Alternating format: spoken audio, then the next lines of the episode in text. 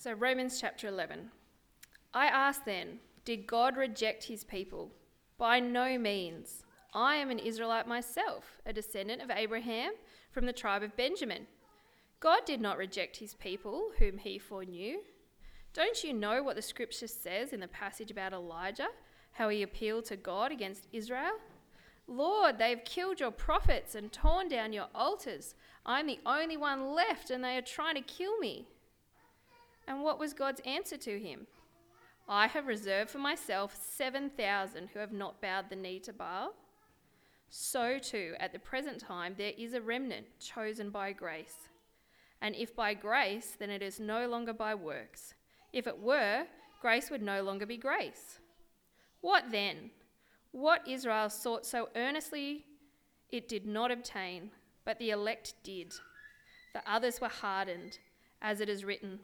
God gave them a spirit of stupor, eyes so they could not see, and ears so they could not hear, to this very day. And David says, May their table become a snare and a trap, a stumbling block and a retribution for them. May their eyes be darkened so they cannot see, and their back, backs be bent forever. Again, I ask, did they stumble so as to fall beyond recovery? Not at all.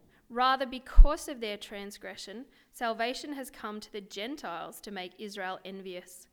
But if their transgression means riches for the world, and their loss means riches for the Gentiles, how much greater riches will their fullness bring? I am talking to you, Gentiles. Inasmuch as I am the apostle to the Gentiles, I make much of my ministry in the hope that I may somehow arise, arouse my own people to envy and save some of them. For if their rejection is the reconciliation of the world, what would their acceptance be but life from the dead? If the part of the dough offered as firstfruits is holy, then the whole batch is holy.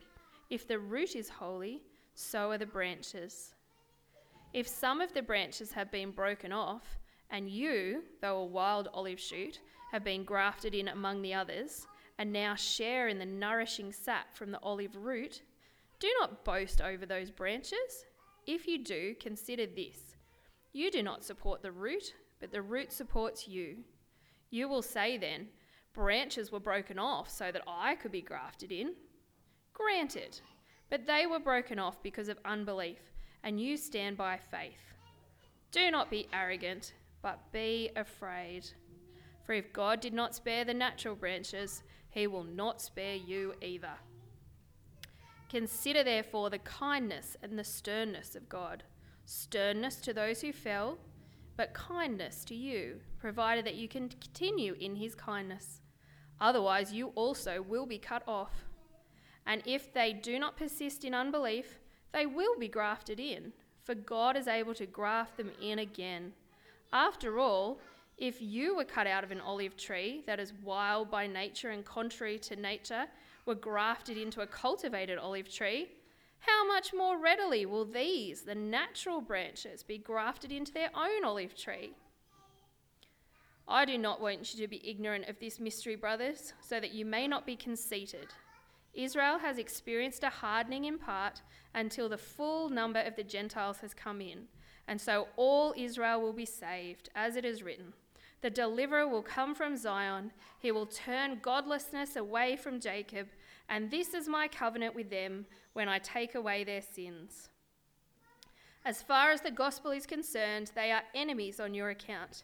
But as far as election is concerned, they are loved on account of the patriarchs. For God's gift and his call are irrevocable. Just as you, who were at one time disobedient to God, have now received mercy as a result of their disobedience, so they too have now become disobedient, in order that they too may now receive mercy as a result of God's mercy to you. For God has bound all men over to disobedience, so that he may have mercy on them all. Oh, the depth of the riches of the wisdom and the knowledge of God! How unsearchable his judgments and his paths beyond tracing out! Who has known the mind of the Lord or been his counselor? Who has ever given to God that God should repay him? For from him and through him and to him are all things. To him be glory forever. Amen. Let's uh, bow in prayer, shall we? Father, thank you so much for your word. And we just do pray now that you'd, um, by your Spirit, be quietening our minds and our hearts and uh, helping us to uh, understand and consider uh, your word, uh, that we would be people who live in accordance with the gospel of Jesus. And we pray these things in his name. Amen. I have a friend who grew up in a uh, deeply uh, Christian family. His mum and dad were people who really loved the Lord Jesus and loved the gospel. And uh, from the very beginning of his life, they taught him about uh, God and read the Bible to him, uh, taught him about the Lord Jesus Christ. And so he had great advantages in life in that respect. Uh, you might say that God's word uh, just ran through his veins. Uh, and he's intelligent as well, pretty smart guy. Uh, now lectures at a university in science. And by his early 20s, I, I know that he had read the Bible through from front to back at least three or four times. And he re- kind of retained the knowledge as well. So he, he knew God's word, but he didn't know God. That was the problem. And so instead of um, using that knowledge for good, he utilized his formidable uh, knowledge of the Bible and his Christian heritage uh, as a weapon against Christianity. And he became a, somewhat of a problem to the Christians who um, met up with him and uh, uh, with whom he wanted to uh, seek to dismantle uh, their faith. And you can see why it would be easy for Christians to think a little bit poorly of him, because not all of us have got the same blessings in, in life. Not all of us have grown up in godly Christian families with mums and dads who taught us the Word of God from year dot. Uh, but he had, he, he's someone who had received the blessings of God. He had a loving Christian family, a deep knowledge of uh, God's Word, a good processor to actually think it through and retain the knowledge of it. And yet he had a heart which was just so cold towards God. Now imagine how Gentile Christians in the early church may have felt towards Jewish people who rejected God and even persecuted them as Gentile Christians. I think it's hard for us to imagine actually, uh, because not many of us um, have very many Jewish friends. Uh, that's my guess anyway. Um, if we were a church in the uh, harbourside eastern suburbs of Sydney, that might be quite different for us. But uh, for a lot of us, we don't actually have much connection with Jewish people. Uh, we know a little bit about them. We know that they are very religious, and we know that mostly that they don't believe in Jesus. In fact, I've actually met Christians who have difficulty understanding that a person can be a Jew and a Christian. Um, they think you can, you're either a Jew or you're a Christian, but what's this Jewish Christian thing that's difficult for them to grasp hold of? And it's easy for, for us to kind of think a little bit poorly of them because we believe in their Messiah, but they don't. You see the point? And, and it, that's an attitude which found a, a, degree of traction in the first century as the gospel uh, th- spread throughout the world, and as many non Jews, that is, Gentiles, came to believe in the Jewish Messiah, whereas most of the Jews didn't. And so we can imagine some Gentile Christians even feeling a little bit elitist, even feeling a bit smug about that. Because, hey, we've accepted the gospel, but most of them who had the background, they haven't. And some might have even thought that um, God had rejected Israel, that uh, they were no longer a part of his plan. So, in this section of Romans that we've been dealing with, um, Paul wants to correct that thinking, and we see it really specifically here in chapter 11, which you might want to have open in front of you.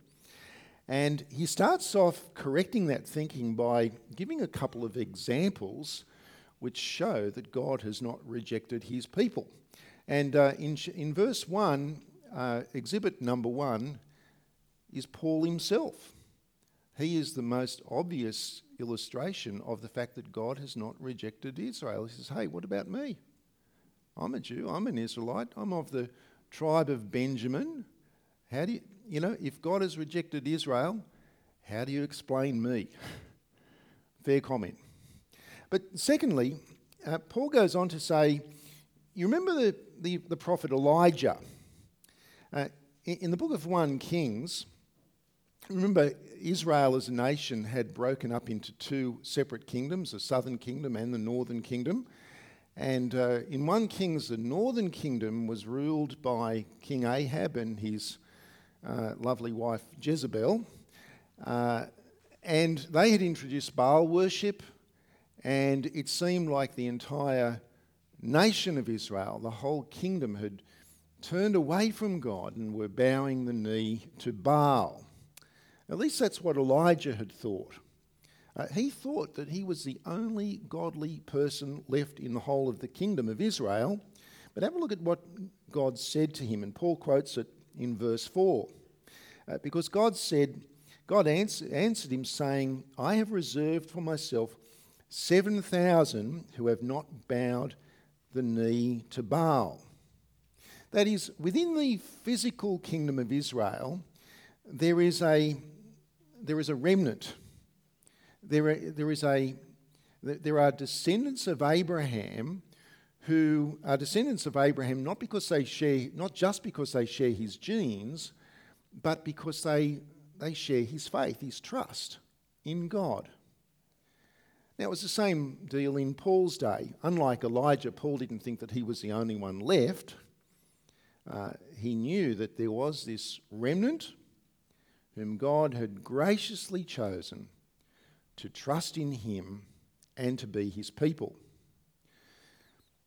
It's difficult for us to grasp the concept that God chooses some for life uh, whilst He hardens the hearts of others, uh, as we see here in this passage.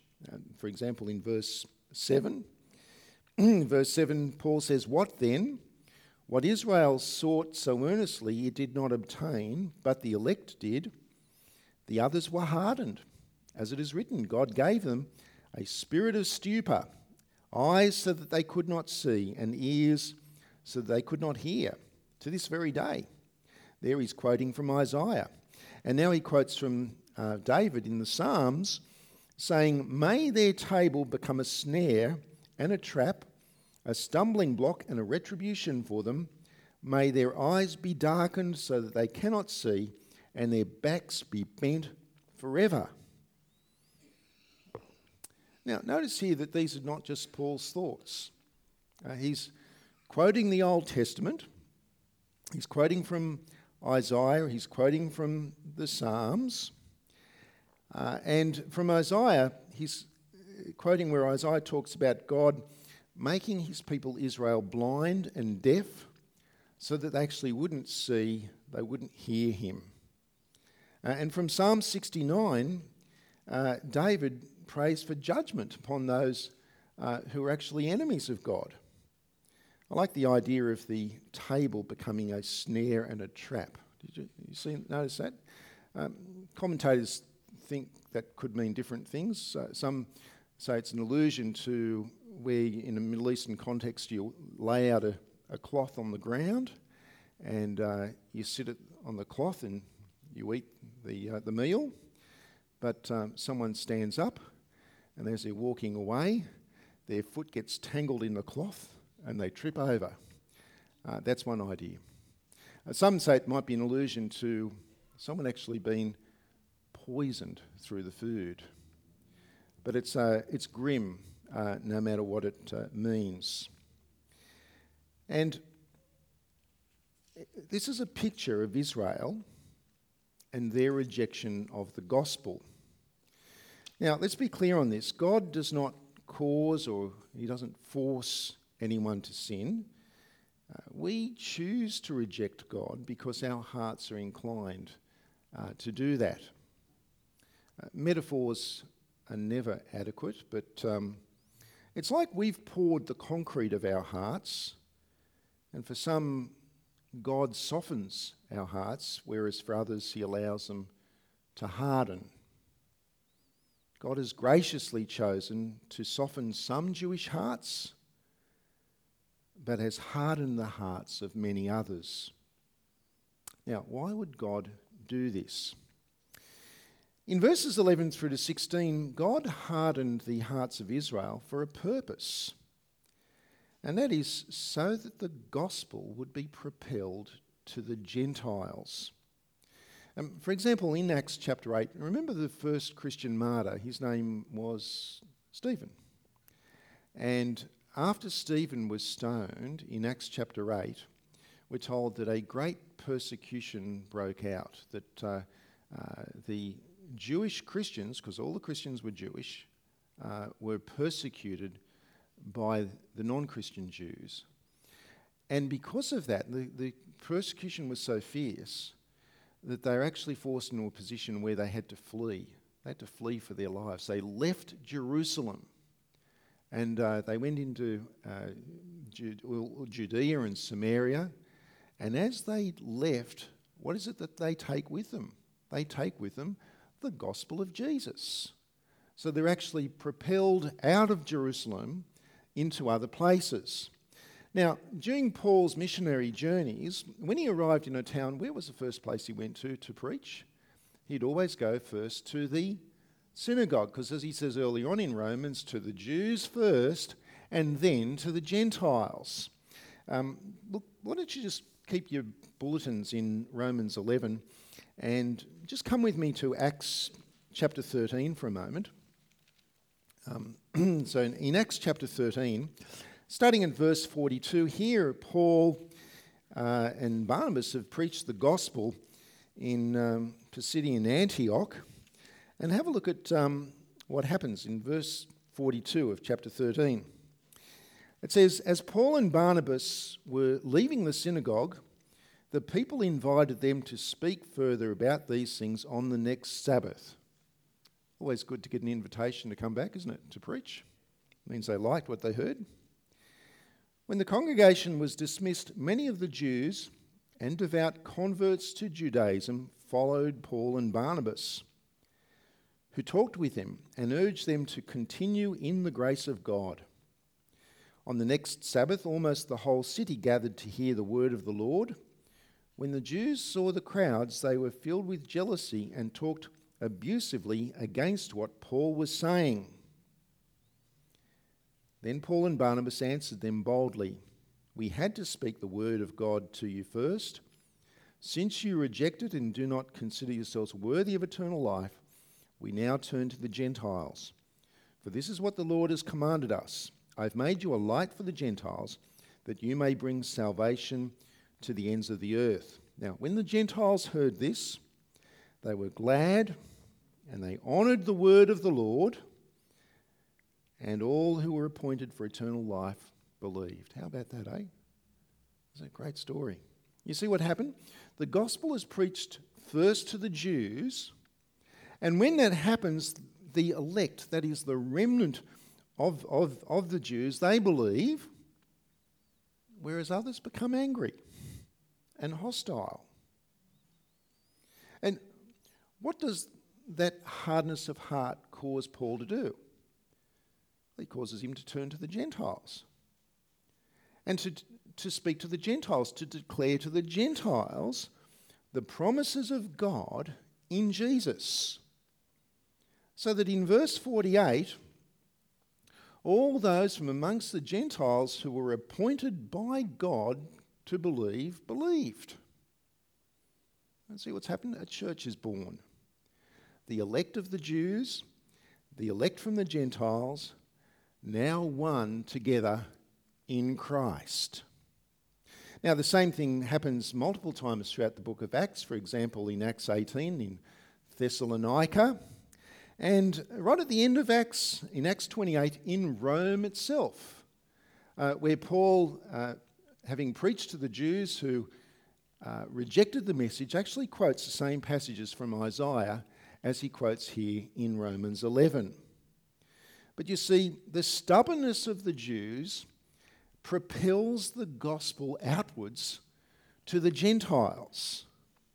So that the uh, Old Testament um, mandate of Israel to actually be a light to the Gentiles is fulfilled.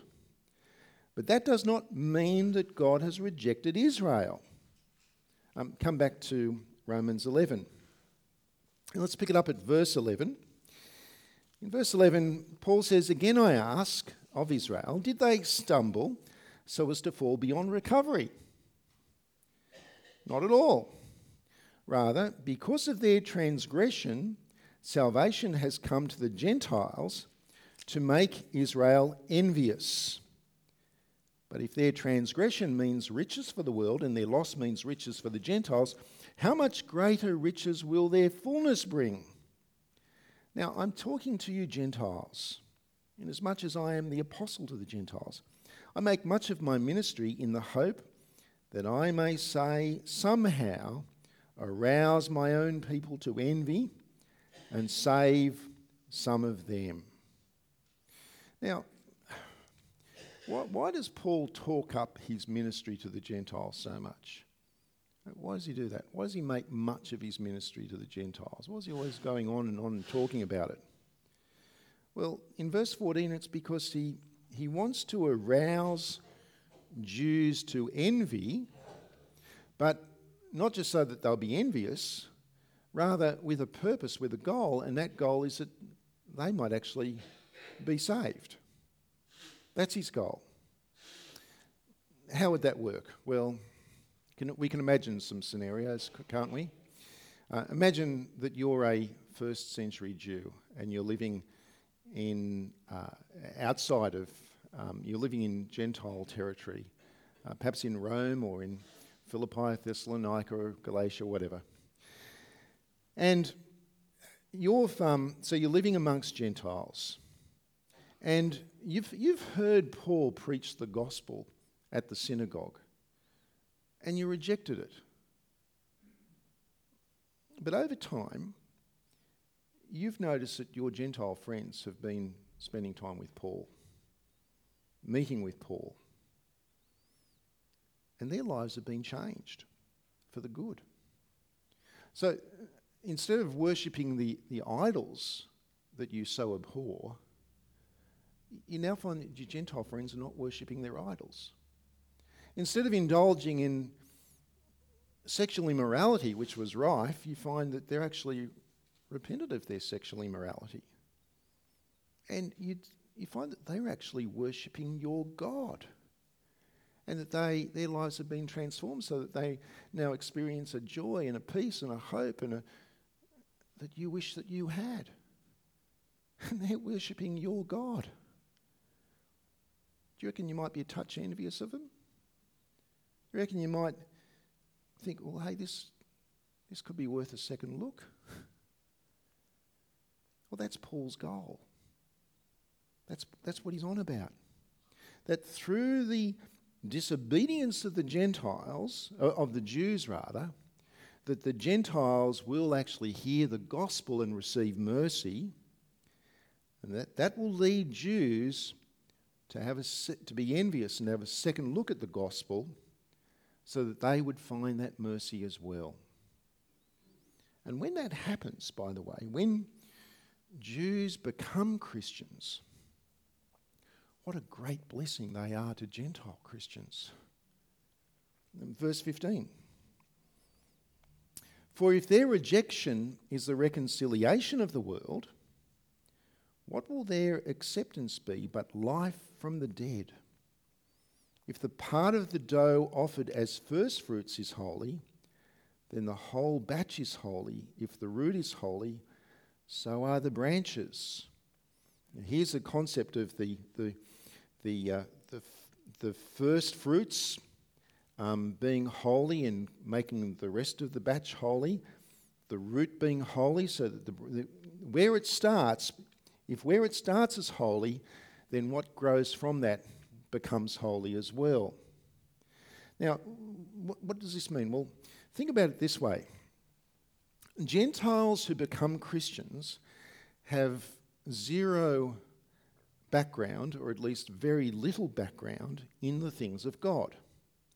They've got uh, no prior understanding of, of God's dealings with his people, uh, of the promises to Abraham, of the, um, the covenants that he made with God's people, of the slavery and the um, exodus, the saving grace of God in bringing his people out of Egypt. Um, they've got no knowledge of the law and the prophets and the Psalms and the. It's all new to them. But for a Jew, well, it's the air that they breathe, it's the blood in their veins, it's who they are. And when by God's grace they are convinced that all of this is fulfilled in Jesus, and there's a whole stack of things that just fall into place for them. And they become a very great blessing in teaching and discipling Gentiles to understand more of the riches of Christ and more of the character of God. Now, who is the most obvious example of this? Paul. Paul. A man with great background, great heritage in the things of God. A Pharisee. But as a Pharisee, a persecutor of the church. And as a Christian, the one through whom Gentiles come to understand the, uh, the the character of God, the richness of the gospel, and how it's all fulfilled in Christ Jesus. What a blessing. I, I know it's not the same, but I think it is illustrated a little bit by my friend, who, although he was from a Christian background, um, he knew his Bible from when he was a child, but had rejected Jesus. And then one day, as he was preparing to meet up with another friend uh, who was a Christian guy to debate the Christian guy, um, he was reading through Romans, and suddenly God opened his eyes, the penny dropped, he understood justification by faith alone, he put his trust in Christ, so that all of his knowledge of God was now powerfully deployed for helping others to get to know God better. Very quickly, very quickly, he became a great asset uh, for the Christian church. Paul doesn't want Gentile Christians to be arrogant. Uh, in verse 18, they must not think that they are superior to non Christian Jews. They mustn't think that. Uh, so in verses 17 through to 24, he says that Gentile Christians are like um, w- wild olive tree branches that have been grafted into a cultivated olive tree, which is Israel. Um, let's read it, verses 17 to 24. If some of the branches have been broken off, and you, though a wild olive shoot, have been grafted in among the others, and now share in the nourishing sap from the olive root. Do not boast over those branches. That's the ones that have been cut off. If you do, consider this you do not support the root, but the root supports you. You will say then, Well, branches were broken off so that I could be grafted in. Granted. But they were broken off because of unbelief. And you stand by faith. Do not be arrogant, but be afraid. For if God did not spare the natural branches, he will not spare you either. Consider therefore the kindness and the sternness of God. Sternness to those who fell, but kindness to you, provided that you continue in his kindness. Otherwise, you also will be cut off. And if they do not persist in unbelief, they will be grafted in. For God is able to graft them in again. After all, if you are cut out of an olive tree that is wild by nature and contrary to nature were grafted into a cultivated olive tree, how much more readily will these, the natural branches, be grafted into their own olive tree? Right, you got all that? Is it clear?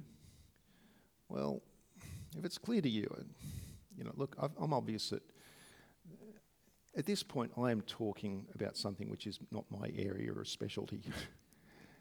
I know very little about horticulture, and so I'm happy to be corrected um, afterwards. But here goes anyway. My understanding is this that by cutting off a branch from an olive tree and then binding a branch from a different olive tree into its place, a branch from another olive tree, put it where the other one was, and then tie it all up, bind it to the tree, that the juices, the saps, and whatever um, start to flow between the new branch and the tree, and somehow it just actually becomes a part of the tree. And by doing that, you can change the olives which the tree produces. Is that right? We got that right? Ted, get the thumbs up. Yeah, got thumbs up from Ted. Now, some people claim that Paul was obviously also speaking outside of his field and that he got this wrong. Um, because it's more natural to graft a branch from a cultivated tree into a wild tree so that the wild tree will then start to produce better olives. That's what you would normally do. Whereas Paul's kind of talking about the opposite. But you see, the thing is that they, they miss his point. Uh, the point is this in verse 24 that it is not natural for us as Gentiles to be grafted into God's kingdom. That's what Paul's saying. It's, it's doing that which is not natural. You wouldn't normally do it. And so, therefore, don't be arrogant. Because if God did not spare the natural branches because of unbelief, then why would you think that He would spare you? If you become arrogant and hard hearted towards God. Friends, spiritual arrogance has got no place in the lives of those who have been saved by mercy. Mercy and arrogance? No, mercy leads to thankfulness, not to arrogance. But more than that, in verse 24, if God has grafted us wild branches into a cultivated tree, then how much more readily would he be prepared to graft back in again the cultivated branches into the cultivated tree? See, has God rejected Israel? No way. Not a chance. God is working according to plan. Verse 25. I do not want you to be ignorant of this mystery, brothers so that you may not be conceited. Israel has experienced a hardening in part until the full number of the Gentiles has come in. And so all Israel will be saved. As it is written, the deliverer will come from Zion, he will turn godlessness away from Jacob. And this is my covenant with them when I take away their sins. Now, there are various ways in which godly and knowledgeable Christians interpret these uh, verses, uh, different interpretations of them. And particularly what, it, what Paul means when he speaks about all Israel will be saved in verse 26. So let me just outline a couple of those um, possibilities, and you'll discover which one I lean towards. Uh, one view is this, and that is that um, at, at the point in history when all of the elect Gentiles have become Christians, at that point, there will be a mass turning to Christ of all Israel alive at that time. That's one view. However, as we've looked through the scriptures, it's, it's only ever been the elect within, within Israel um, who are saved, the elect within the nation. Uh, we've, we've seen that in, in, from 1 Kings, that uh, in the time of Elijah, that there was the physical nation, but there's been an elect within the nation. And we've seen that throughout Romans as well. Uh, for example, in chapter 9, verse 6, which reads, uh, It's not as though God's word had failed, for not all who are descended from Israel are Israel.